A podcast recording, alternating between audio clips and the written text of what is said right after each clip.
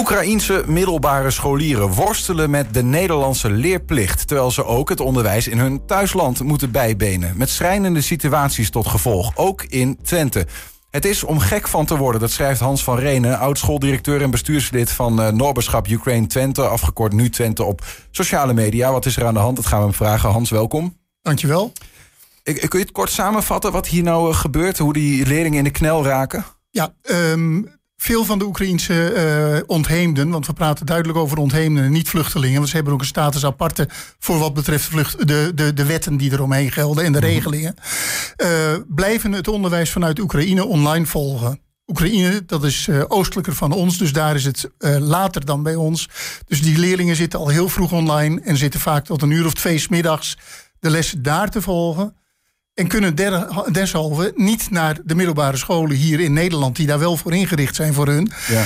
De leerplichtwet zegt dat alle leerlingen die in Nederland ingeschreven zijn, en dat zijn deze kinderen ook, verplicht zijn om fysiek onderwijs te volgen. Maar ja, Oekraïens onderwijs volgen op een Nederlandse school, dat is een onmogelijkheid. Ja, ja. ja dus daar wringt gewoon de schoen. Ja. En op het moment dat de Oekraïense leerlingen hier in Nederland de lessen niet meer blijven volgen in Oekraïne, verliezen ze hun recht om op de aansluiting daar op het moment dat ze terugkeren. Ja, ja nou, dat zou je dan zeggen, hè? van ja, Gut, eh, je bent nu in Nederland. Uh, misschien moet je dan proberen om alleen dat Nederlandse onderwijs eh, te volgen en dat daar laten vallen. Ik, ik hoor het de mensen al zeggen, hè? waarom zou je dan nog. Maar dat geeft dus de, de, lastige situatie. Ik zal het even voorlezen, zoals jij het schreef op, op, als reactie op een LinkedIn-post. Zegt, ik loop als bestuurslid van Stichting Nobelschap Oekraïne Twente tegen problemen aan. Een van onze gasten is een leerling, en dan ga ik iets, eh, een situatie van een middelbare school. Krijgt online les vanuit Oekraïne. Heeft nul verzuim en is de beste van haar leerjaar. En wat doet de betrokken leerplichtambtenaar in al zijn onbegrijpelijke wijsheid hier in Nederland? Uh, het meisje dwingen om fysiek les te gaan volgen op een school in haar gemeente hier in Nederland. Terwijl hij weet dat ze dit voorjaar teruggaat naar Oekraïne. En dan geen examens meer mag doen omdat ze les heeft gemist. Uh, en dat is dus om gek van te worden. Dus, dus dat, is om gek van te worden. En nogmaals, deze leerplichtambtenaar staat helemaal in zijn gelijk. Want die uh, voert de wet uit naar de letter van de wet. Alleen mijn standpunt is, er is ook nog een geest van de wet. En de geest van de wet zegt, kinderen zijn verplicht om onderwijs te volgen. Mm. En er staat ja, er staat in de wet dat dat fysiek op een school moet gebeuren. Maar in deze uitzonderlijke situatie vind ik dat je dat ook wel anders mag interpreteren. En dat je die online school ook als school mag benoemen. Mm Maar dat betekent dus de, de, de Oekraïense school is dan ook gewoon school. Zo zou je het liefst Zo, Dat is mijn interpretatie van de geest van de wet. Ja. En tegelijkertijd, um, het is goed om dat begrijpelijk te maken. Want ik denk dat er mensen zijn die denken... ja, weet je, die mensen zijn als nou ja, ontheemde... Eh, sommigen zeggen wel vluchtelingen, asielzoeker is dan wat anders. Maar goed, eh, die zijn in ons land ja, uh, hier moet je uh, land hier dan ook maar. Ga dan ook maar iets bijdragen. En dus ook die, dat Nederlandse onderwijs uh, in en dat soort dingen. Wat, wat zeg je dan, dan tegen die mensen? Dan zeg ik twee dingen. A, dat bijdragen, dat doen ze. Want een heel groot deel van de Oekraïners, de volwassenen, is hier aan het werk. Hm. En draagt haar of zijn steentje bij. Ja? En uh, voor wat betreft de jongeren, basisschoolleeftijd gaat over het algemeen naar uh, Nederlands onderwijs en leert de Nederlandse taal. Hoe moeilijk dat later ook voor ze is op het moment dat ze teruggaan naar Oekraïne. Want ze zijn de aansluiting met de taal, met het schrift. Hè, want vergeet niet dat ze andere letters gebruiken dan wij. En de aansluiting met de uh, Oekraïnse cultuur kwijt. Mm -hmm. En voor de middelbare scholieren is het eigenlijk nog veel erger. Want die raken daardoor ook nog jaren kwijt. Ja, ze mogen geen examen doen zoals we Ze mogen geen examen doen, ze mogen geen tentamens doen tussendoor. En dat wil zeggen, op het moment dat ze die hier missen... terwijl ze online onderwijs volgen, zouden moeten volgen... mogen ze straks daar niet door. Ja, moeten ze gewoon het hele jaar over doen. Ja, het, het, is ook niet per se uh, altijd dat het aan hen ligt. Want ik hoor je ook zeggen, het is een status aparte die ze hebben als, um, als ontheemde. Maar het betekent ook dat Nederland, gewoon dat ons land blijkbaar zegt tegen hen... van ja, uh, er is een moment dat jij uh, echt wel weer terug moet. Ja, daar, ja, daar lopen de meningen over uiteen. Uh, als je naar Den Haag gaat kijken, dan heerst daar toch wel de opvatting dat ze verwachten dat het merendeel van de mensen hier zal blijven. Hmm. Maar met de gasten die wij in de gastgezinnen hier in Twente hebben zitten, is onze ervaring dat ze allemaal beogen weer terug te gaan naar Oekraïne op het moment dat de situatie daar veilig genoeg is. Ja, ja. En in, dit, in dit specifieke geval, waar je, wat je net uh, voorlas mhm. van mijn LinkedIn-pagina, uh, was het zelfs zeker dat dit gezin uh, eind maart, begin april terug zou gaan naar Oekraïne. Naar West-Oekraïne, waar het minder onveilig is dan in het oosten. Ja, ja.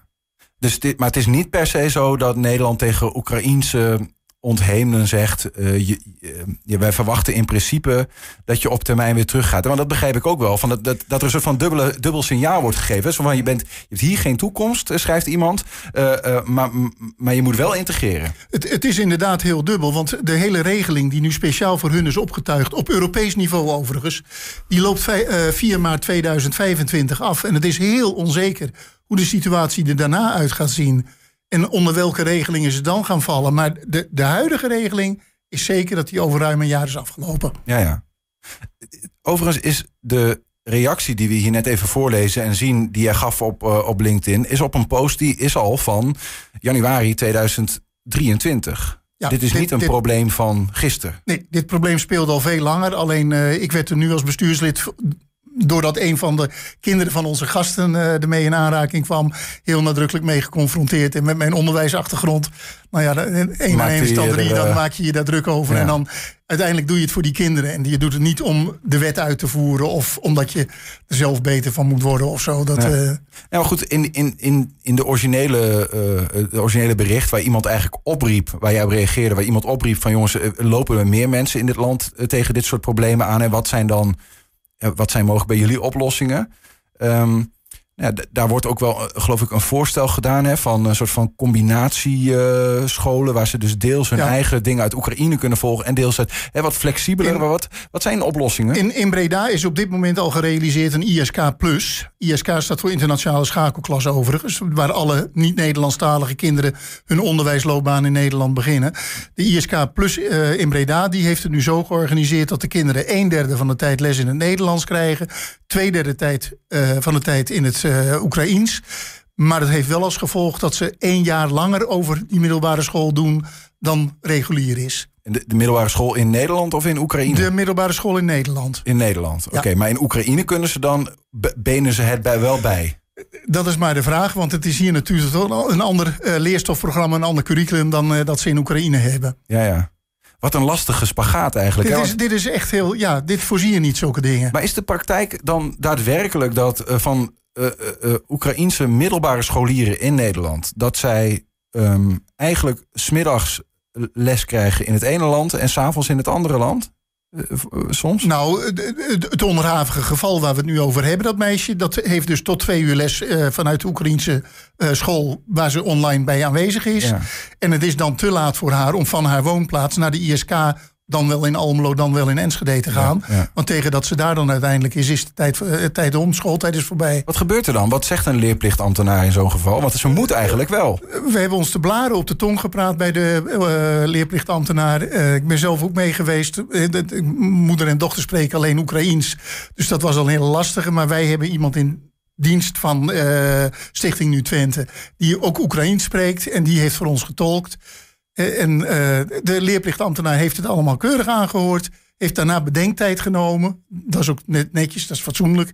En heeft uiteindelijk toch gemeend een brief te moeten schrijven... dat dit meisje fysiek naar school moet in Nederland. Op een van de twee ISK's waar zij naartoe kan. Met als gevolg dat zij. Met als gevolg dat ze de lessen in Oekraïne niet meer zou kunnen volgen. en daar dus een jaar zou verliezen.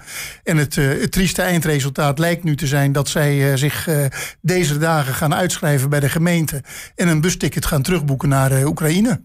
Ja, om daar. En, en dan kan Zodat het meisje dan, de school kan volgen. Dan, is het nog, dan, kan het, dan kan het nog wel. Dan is het nog niet te laat in Oekraïne om het allemaal. Nee, ze is niet te ja. laat, maar het is daar ook nog niet veilig genoeg eigenlijk. Ja, ja, ja. En daar hadden ze graag op willen wachten. Ja. Dat, dat, uh, dat dit, is winter... letter, ja, dit is het gevolg. Dat ze dus dit, teruggaan dit is het naar gevolg een land van dat oorlog. ze nu teruggaan naar een land van oorlog in een onveilige situatie. Ja. Ja, en, en nogmaals, we hebben ons de blaren op de tong gepraat, maar...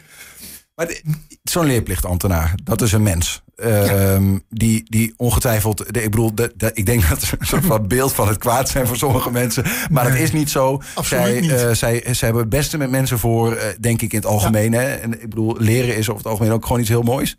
Um, die kan, kan ook niet anders. Die heeft zich te houden aan een wet. Wat voor speelruimte heb je? Nou ja, wat ik net al zei. Je hebt de letter van de wet en de geest van de wet. Ja. Ja, en deze uh, leerplichtambtenaar meent de letter van de wet toe te moeten passen. En ik heb met uh, Den Haag, uh, met het ministerie, contact gehad hierover. En die geven ook duidelijk aan dat er ja, een verschil tussen die twee bestaat. Maar dat het uiteindelijk het recht van de leerplichtambtenaar is om een beslissing te nemen. Of dan wel het een, dan wel het ander ja. wordt gedaan. En, en, second opinion of ze zitten niet in. Zit er niet in. Maar even los van wat ik heb, dit specifieke geval is heel schrijnend, uh, zoals je dat nu uh, vertelt. Uh, maar er ligt een breder probleem natuurlijk onder. hoeveel kinderen, hoeveel jongeren gaat het eigenlijk? Heb je beeld bij? Van nee, ik heb geen flauw nee. idee. Ik, ik ken min of meer de cijfers die binnen onze eigen stichting gelden. Maar dat is niet relevant voor wat er op landelijk niveau gaande is. Maar dat dit landelijk speelt is wel duidelijk. Maar in Twente dan? Uh, in wij hebben op dit moment nog ongeveer 200 gasten. En ik denk dat een derde daarvan toch zeker schoolgaand is. Ja. Maar de, de, 200 gasten bedoel je dus die Oekraïense mensen die in gastgezinnen wonen. Uh, die ja. bij nu, nu ja, dat zijn de gasten. Dat zijn dus ongeveer 60 uh, jongeren al waarvan je weet. Zeker, dat zo, zo rond dat zitten. aantal. Daar kun je wel van uitgaan. Ja. Ja. Wat kun je in bredere zin. Um, ja, in deze regio Twente, wat is een landelijk probleem? Wat, wat, wat kun je? Zit jullie daar nog een beetje aan te trekken aan, aan ja, ja, ja, ja, zeker wel. Uh, we, we, hebben goede contacten bij de veiligheidsregio Twente. Dus daar hebben we het ook aan hangen gemaakt, zodat het ook uh, gemeentebreed, gemeentusbreed bekend wordt. Ja, en wat ik net al zei, ik heb ook met Den Haag uh, contact opgenomen. En nou ja, daar wordt ook echt wel moeite gedaan nu om daar nou ja, een oplossing te vinden. Maar het blijft schipperen. Ja. en zolang in Den Haag de opvatting overheerst dat deze mensen gaan blijven, ja. wil men dat deze kinderen Nederlands gaan leren. En dat vind ik ook begrijpelijk, want dat doen we bij de asielzoekers ook. Ja, Op het moment dat ze willen inburgeren, hoort daar ook het Nederlands bij. Ja. Ja, ik moet even denken, we moeten eigenlijk afsluiten, maar ik moet even denken aan een, uh, wat ik ooit hoorde van een, um, een tweede generatie of derde generatie Marokkaanse gastarbeider. Die vertelde, heel vaak begrijpen mensen niet waarom spreken die oudere mensen, die eerste generatie, nog steeds geen Nederlands. En ze zei, ja, mijn vader, was het denk ik toen de tijd, ja. die ging ervan uit, ik ga ooit weer terug. Ja. Maar die is nooit teruggegaan. Zo is het gewoon niet gelopen. Nee, nee maar dat was een andere situatie. Deze mensen zijn vanwege uh, zijn gekomen als arbeidsmigranten. Mm. En de Oekraïners waar wij over praten zijn mensen die gevlucht zijn voor een oorlog. Ja. Ja? En die willen niets liever dan terug naar hun eigen huis, hun eigen stukje land. Sure, tegelijkertijd weet je niet. Als het er nog is. Weet je niet wanneer het. Nee. Um, nee heel, heel onzekere situatie. Ja. En met het aflopen van de regeling in maart 2025 is het dubbel onzeker voor ze. Ja. Dus of dat nog gevolgen gaat hebben voor uh, welke beslissingen gasten gaan nemen, geen idee op dit moment. Ja. Uh, uh, in ieder geval schijnt het om te horen dat er, nog, dat er misschien wel zelfs nou ja, onmenselijke keuzes uiteindelijk moeten worden gemaakt. dat is denk ik nooit de bedoeling. Dus dank voor het aanhanger maken, ook hier aan tafel. Graag gedaan. En nou, succes met jullie werk. Dankjewel. We gaan door.